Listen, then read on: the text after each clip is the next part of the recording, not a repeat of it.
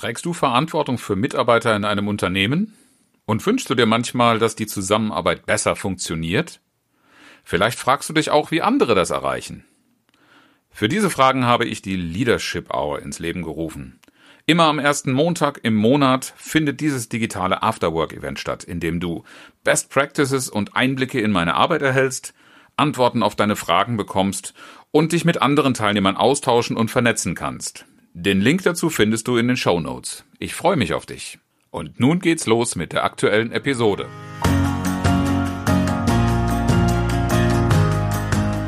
Herzlich willkommen zu Führen im Team, deinem Podcast für Führungskultur und gute Teamzusammenarbeit.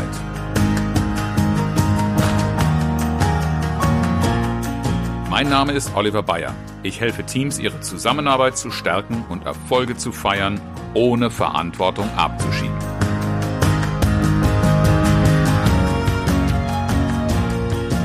Rahmen der Initiative Füreinander Miteinander, die du auch als Hashtag in Facebook wiederfindest, habe ich einige Kollegen und Unternehmer interviewt über die aktuelle Situation. Dabei besonders aufgefallen ist mir Ute Wagner, Logopädin, die sagt, die Corona-Krise hat bei ihr eigentlich keine nennenswerten Unterschiede oder Einbrüche verursacht. Sie kann ihr Team wunderbar führen und motivieren und erhält Ergebnisse, als gäbe es die ganze Diskussion rund um wirtschaftliche Schwierigkeiten und Unmöglichkeit des Betriebes nicht. Das hat mich interessiert und äh, deshalb habe ich dieses Interview, das ich auf Facebook geführt habe, auch hier als Podcast zur Verfügung gestellt. Ähm, das hier ist der erste von zwei Teilen. Ich wünsche dir viel Spaß beim Thema Führen von verteilten Teams und worauf es in dieser Situation ankommt. Liebe Ute, ähm, diejenigen in unserem Publikum im Auditorium, die dich noch nicht kennen, ähm, Sage ich äh, gleich ein bisschen was dazu und dann darfst du es gerne noch ergänzen. Mein Name ist Oliver Bayer. Ich bin einer von 21 Trainern, Coaches, Beratern, die in dieser Zeit sich der Initiative Füreinander Miteinander angeschlossen haben, um ja, diesen etwas herausfordernden Zeiten, in denen so vieles anders ist, als wir es gewohnt waren, etwas Positives als Signal zu geben, ein paar Leuchttürme zu bauen, Orientierung zu geben.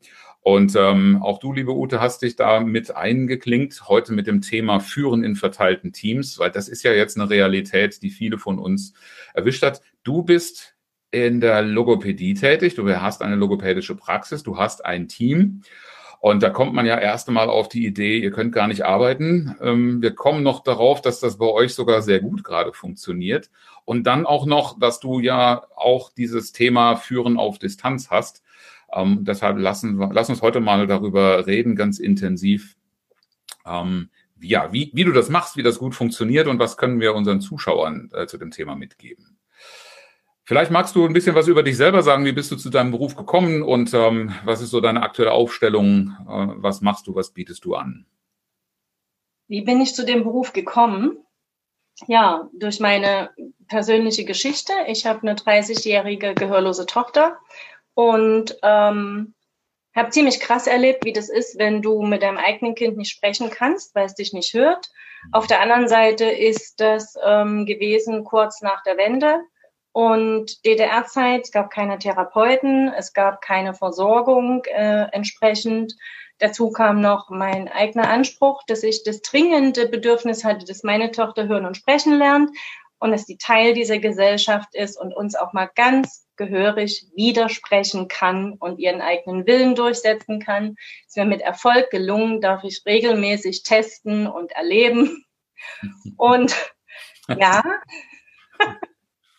Mhm. Widerspruch, ja, ist natürlich auch eine Disziplin, mit der man sich intensiv beschäftigen kann, ja.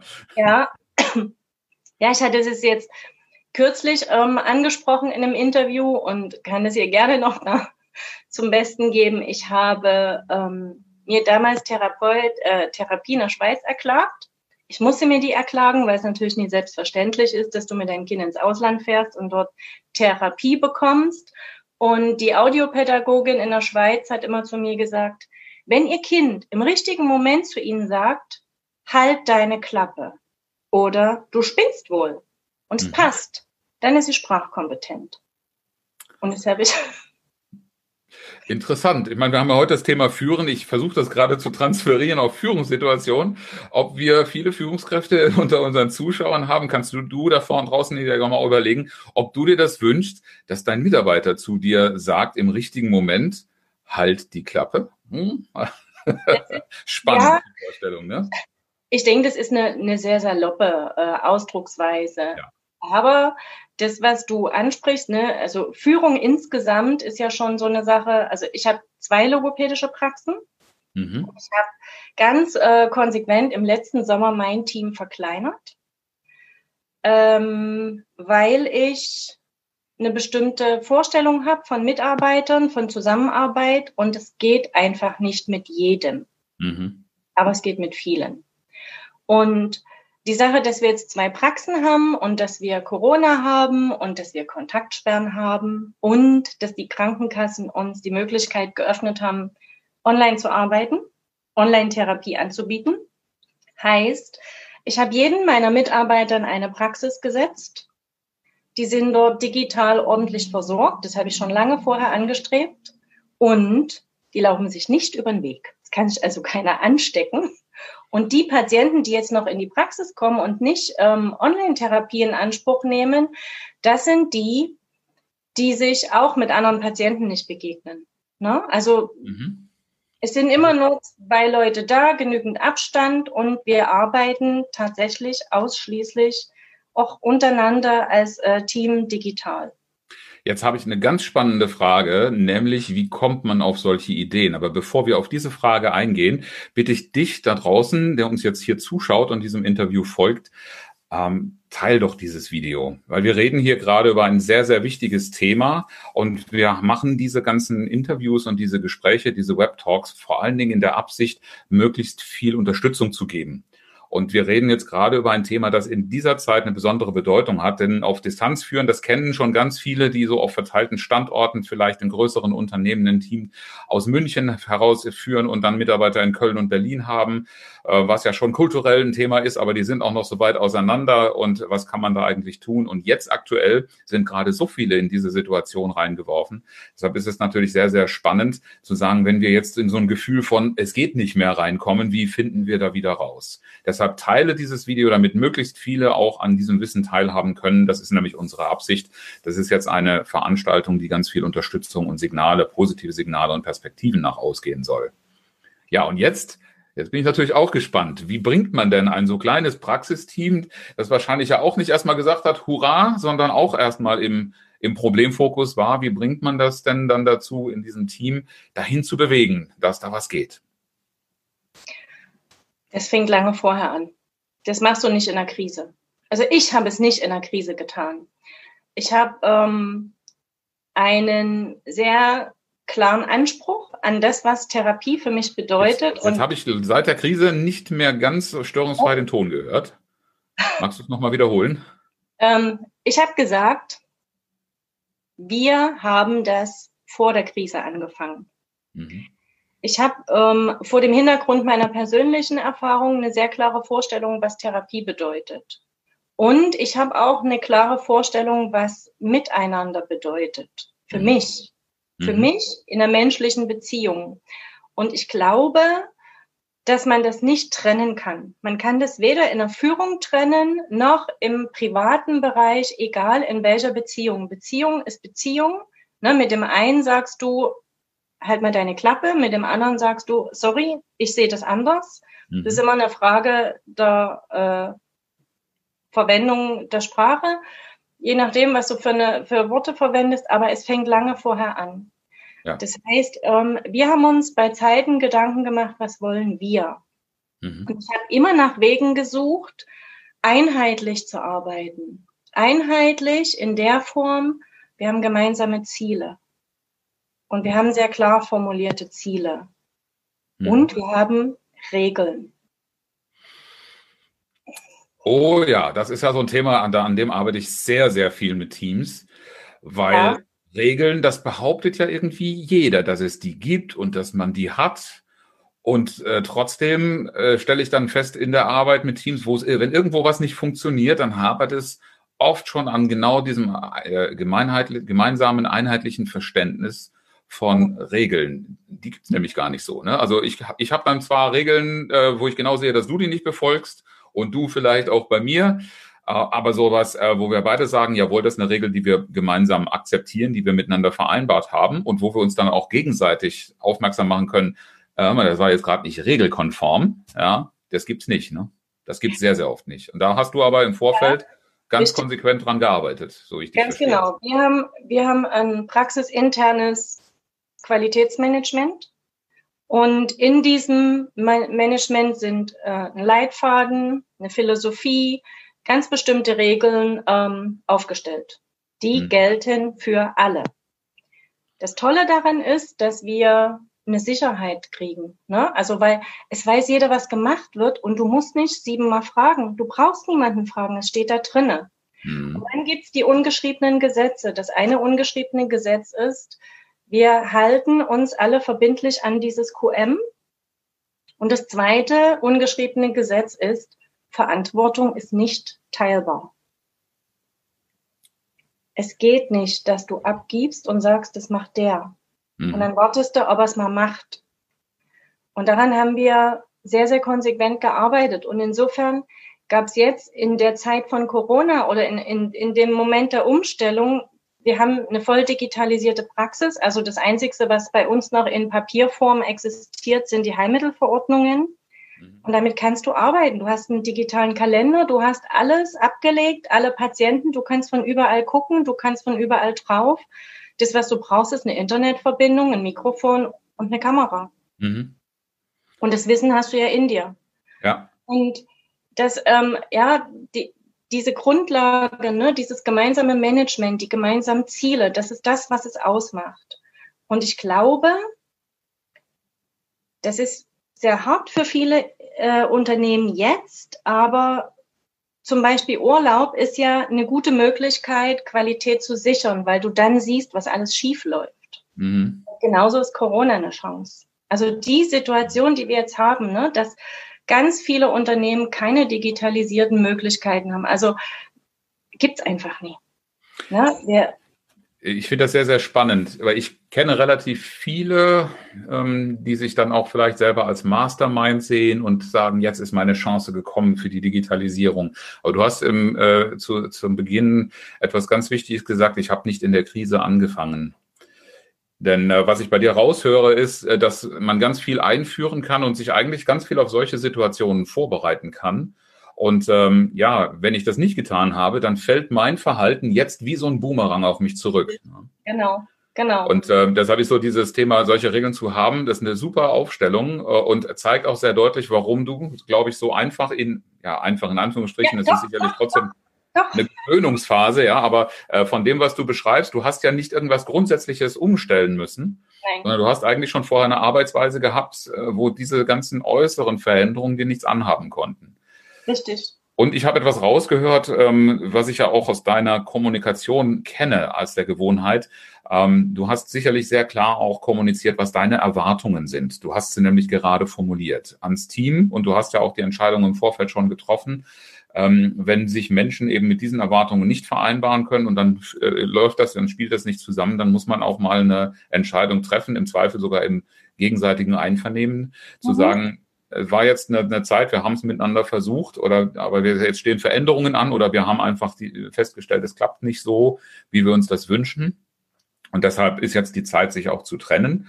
Äh, ist sicherlich in Zeiten von Corona jetzt nicht die erste Idee, äh, die ich hätte, aber dann hast du zumindest einen Moment der Klarheit. Und diese Klarheit in der Kommunikation, also auch gerade jetzt unter diesen veränderten Bedingungen, wo du gar sagst, bei uns verändert sich gar nicht so viel. Für andere verändert sich sehr wohl sehr viel. Und das, was jetzt meine Erwartung ist, ist meine Beobachtung, das wird viel zu oft gar nicht geäußert. Wie ist so deine Erfahrung? Stell mir bitte die Frage nochmal anders. Was wird derzeit nicht geäußert? Das, die Erwartung. Das, die Erwartung. Wir reden ja über Führen von verteilten Teams. Und wenn ich, mir, ja, wenn ich ja. jetzt also mehr mich in diese okay. Rolle eines Teammitglieds äh, ja, ändere, ich merke, um mich herum ändert sich alles Mögliche. Ähm, dann erwarte ich doch normalerweise auch von meiner Führungskraft eine Ansage, worauf soll ich jetzt besonders gucken, weil ich kann ja nicht mehr so wie bisher. Es, ne, es, also das, was bisher vermeintlich klar war, auch da mal fragen, ob es wirklich so war, das ist ja jetzt nicht mehr klar. Das, ähm, das ist der zweite Punkt. Ne? Also dieses, wenn du, wenn du Regeln aufstellst, also das QM, was wir in der Praxis haben oder in den Praxen, das haben wir gemeinsam aufgestellt. Also das ist nicht meine alleinige Erfindung. Ja, mhm. wir haben gemeinsame Ziele und wir führen auch regelmäßig Gespräche dafür oder darüber, was hast du für ein Ziel? Wo willst du hin? Wo willst du hin im nächsten halben Jahr, im nächsten Jahr, in den nächsten fünf Jahren? Mhm. Ähm, das andere ist, dass du natürlich jedem Mitarbeiter die Möglichkeit geben musst, als Führungskraft, nach meiner ähm, Empfindung, dass, dass jeder die Informationen zur Verfügung hat, die er braucht, um genau das umzusetzen. Und das ist ähm, für mich ein zweischneidiges Schwert am Anfang gewesen, weil mir auch rückgemeldet wurde, ja, du kannst dich da nie so nackig machen, du kannst ihnen da nie so viel erzählen, du kannst dich doch nie so offenbaren, mhm. das, was, was die dann damit machen und das ist doch alles. Und ich erlebe aber diese Transparenz, die ich habe. Ne? Also meine mhm. Mitarbeiter wissen, was das Ziel ist, was wir wirtschaftlich brauchen, warum wir das brauchen. Und die erleben auch in, im Miteinander, dass das zu denen zurückkommt, wenn die mitmachen. Ja. Dann wissen die warum. Und wenn die wissen mhm. warum und sich selber einbringen dürfen, natürlich ziehen die dann mit. Ja. Und wenn denen die Information fehlt, das ist auch was, was ich lernen musste oder durfte, die Frage des Führens und der Kultur. Ne? Haben wir eine Fehlerkultur oder mhm. haben wir eine Kultur des oh, hier haben wir noch was unklar, das ändern wir jetzt. Mhm. Ne? Also diese, diese Betrachtung von Chance. Ja. Äh, sehr, sehr spannend, was du da sagst. Also zum einen fällt mir gerade auf, äh, wenn mir jemand sagt QM oder Qualitätsmanagement, dann wird es vielleicht auch dem einen oder anderen unserer Zuschauer so gehen, oh Gottes Willen. Ich habe selbst mal ein solches Projekt zu verantworten gehabt. Mhm. Und kann sagen, das hatte nicht viel mit dem zu tun, was du gerade in deiner Beschreibung hattest, sondern es hat sehr viel mit Formalisierung in größeren äh, Organisationen zu tun, um mit dieser Formalisierung einem Prüfkriterium, einer ISO 9000 oder ähnlichen Sachen gerecht zu werden, oder 9001 war es, glaube ich. Ähm, und die, wo die Beteiligten selber in erster Linie einem externen Regelwerk folgen wollten, anstatt miteinander zu vereinbaren, so wollen wir es machen. Denn äh, das, was du dann anschließend damit verknüpft hast, das ist in dem Projekt und wahrscheinlich auch in vielen anderen QM-Projekten überhaupt gar kein Thema, nämlich wie wollen wir da eigentlich das Miteinander, was sind unsere Erwartungen und welche Entwicklungen wollen wir daran knüpfen? Ja, du hm. hast ja gerade von Personalentwicklung gesprochen. Das steht zwar in ziemlich vielen QM-Handbüchern, aber in der gelebten Praxis ist das oft gar nicht damit verknüpft, sondern dann heißt es einfach, irgendwann kommt noch mal ein Audit, dann wird es von extern geprüft und dann kriegt man entweder einen Daumen hoch oder einen Daumen runter. Und intern sagt jeder, ach QM, das ist das, was da irgendwo in den Ordnern steht. Genau. genau. Und das ist, ja, aber da hast du wieder diese Frage nach der Zielformulierung. Ne? Wofür mhm. gibt es Ziele?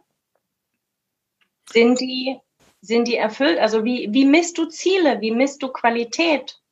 Qualität ist die Erfüllung von Anforderungen. Ja. Daraus ergibt sich Qualität. Mhm. Und wenn jeder sich bewusst ist darüber, dass er sagt, ich darf mitgestalten. Ne? Ja. Und auch nicht diese, ja, was, was ich vorhin sagte, diese Fehlersachen. Also ich hatte das auch, dass Mitarbeiter dann dachten, oh Gott, jetzt habe ich was falsch gemacht, Katastrophe. Ne? Mhm. Und wir haben einen digitalen Kalender, da hat jeder seine Farbe. Ich habe Orange. Die kriegen, oder vor zwei Jahren haben die noch einen Herzinfarkt gekriegt, wenn der Orange was in der Spalte stand, weil das hat die Chefin geschrieben. Und das ist sowas, ähm, dieser, also auch dieser Umgang miteinander, ne, dass wir einen freundschaftlichen Umgang haben, dass wir nicht Fremde sind und dass ja. auch UM kein Gerüst ist, was du hingestellt kriegst und wo du langklettern darfst, sondern dass du selber auch Ideen hast und daraus kommt ja auch so eine Dynamik. Vielleicht steht da was ganz Doofes drin, wo jemand sagt, so ein Quatsch. Mhm. Und das immer wieder bei mhm. dem halt die Klasse, ne? Aber äh, ich meine, du, du redest natürlich gerade von einer Masse, äh, die eine ganz, ganz große Bedeutung in der Führung und auch in der Teamzusammenarbeit hat. Ähm, das ein sehr, sehr großes Wort ist und du hast es gar nicht verwendet, aber du hast lauter Dinge, die die Substanz ausmachen, äh, beschrieben, nämlich das Thema Vertrauen. Ja. Ja. Ähm, und, und gerade, du hast so eine Formulierung äh, aus Feedbacks zitiert, ähm, du kannst dich doch nicht so nackig machen. Genau das ist ein Gedanke, der ist in so vielen Köpfen drin für mhm. sich selber. Das kann ich doch nicht machen, weil wir uns daraus, ja, da, da kommen Ängste, was dann passieren könnte, was das alles bedeutet. Aber in dem Moment, wo ich genau das tue und meinem Gegenüber damit beweise, quasi auch wirklich äh, so, so im, im christlichen Sinne, ja, wenn nicht, wenn du einen Schlag auf die eine Wange kriegst, halt noch die andere hin. Wenn ich das äh, tatsächlich jemandem zeige, ich habe den Mut, dir da so entgegenzutreten und zu sagen, ich offenbar mich da jetzt und ich beweise dir damit mein Vertrauen. Das ist eigentlich der erste Schritt, wo man auch damit rechnen darf, dass ein Vertrauen zurückkommt. Sicherlich in aufgeheizten Diskussionen, aber das, was du gerade beschreibst, das ist ja auch ein ganz kontinuierlicher Prozess, in dem ja. das passiert. Ne? Aber ne, es gibt ja immer diese, diese klasse, tollen Sätze über Ziele und über den Weg woher sollen Mitarbeiter denn wissen, wo es lang geht, wo ja. das Ziel ist oder was das Ziel sein könnte, wenn du es ihm nicht erklärst und wenn du ihn auf diese Reise nicht mitnimmst? Woher soll er das wissen? Mhm. Ja, das ähm, ist bei uns, also das, das ist so die ähm, maximale Möglichkeit an Fehlern, dass wir Dinge nicht klar kommuniziert haben. Also mhm. Also wir hatten es tatsächlich, ähm, am Anfang von Corona, dass wir das Problem hatten, dass in einer Praxis eine Kamera fehlte. Tatsächlich äh, bieten wir aber Privatpatienten, die von weiter her kommen, Teletherapie an. Und dann habe ich gesagt, wieso haben wir ja keine Kamera? Wir machen das doch schon so und so lange. Und dann hatte ich die Rückmeldung, ähm, ja, wir haben da keine Kamera dran und ich habe das jetzt immer mit meinem Handy gemacht. Mhm. Okay. Damit habe ich nicht gerechnet. Jetzt kann ich mhm. natürlich Mordsteufel draus machen und ähm, kann sagen, das geht so nicht und es ist so nicht gewollt oder was auch immer ich da machen kann. Ich kann mich da eine Stunde drüber aufregen oder ich kann sagen, es ist Mist. Wir hatten das anders vereinbart, so und so. Okay. Und das, was ich immer erhalte, ist tatsächlich, dann spätestens nächsten Tag kommt ein Anruf, ne, fern Beziehung oder fern, ferne äh, Führung von Team, wo ich die Rückmeldung kriege, sorry, ähm, ich habe das zu lasch gesehen, ich habe es übersehen, okay, wir machen mhm. alle irgendwo Sachen, wo wir die Dinge nicht so ernst nehmen und wo sie einfach hinten wegrutschen, wenn sie nie oben gehalten werden. Ne? Also dieses ja. immer wieder oben halten, ins Bewusstsein rufen, immer wieder klären und so leben. Ja, und in der Wahrnehmung auch behalten. Also nicht nur genau. wahrnehmen, sondern es auch wiedergeben. Das, das, das den regelmäßigen Austausch zu machen, dann spricht man auch viel entspannter drüber. Und was ich auch sehr, sehr spannend fand, das hast du auch zu Anfang als eine ganz selbstverständliche Grundlage genannt. Das treffe ich gar nicht so häufig in der Praxis an. Äh, die meisten Organisationen sind total akkurat aufgestellt, indem sie sagen, was, wann, mit wem, mit welchen Mitteln gemacht werden muss.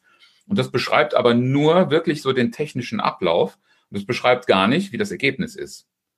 Und gerade in großen Konzernen, äh, ich erinnere mich da gerade spontan an ein Projekt, das ich im letzten Jahr äh, ähm, mitmachen durfte, wo es um äh, Beratungs-, Betreuungsprozesse von Kunden ging, mit dem Ziel, dass der Kunde dabei bleibt, dass eine gute Kundenbeziehung da ist und dann anschließend sogar ein Upsale, also größere äh, Projekte, größere Maschinen anschließend verkauft werden sollten, weil der Kunde sich so gut beraten fühlt. Mhm. Und wie das in Konzernen so üblich ist, hat man sich dann überlegt, wie der Ablauf optimiert, ergänzt und durch Kommunikation unterstützt werden soll. Und ähm, es, die, die Leute, die dann bei mir in den Seminaren gesessen haben, haben relativ wenig Verständnis zeitweise gehabt für das, was ich ihnen anbieten sollte.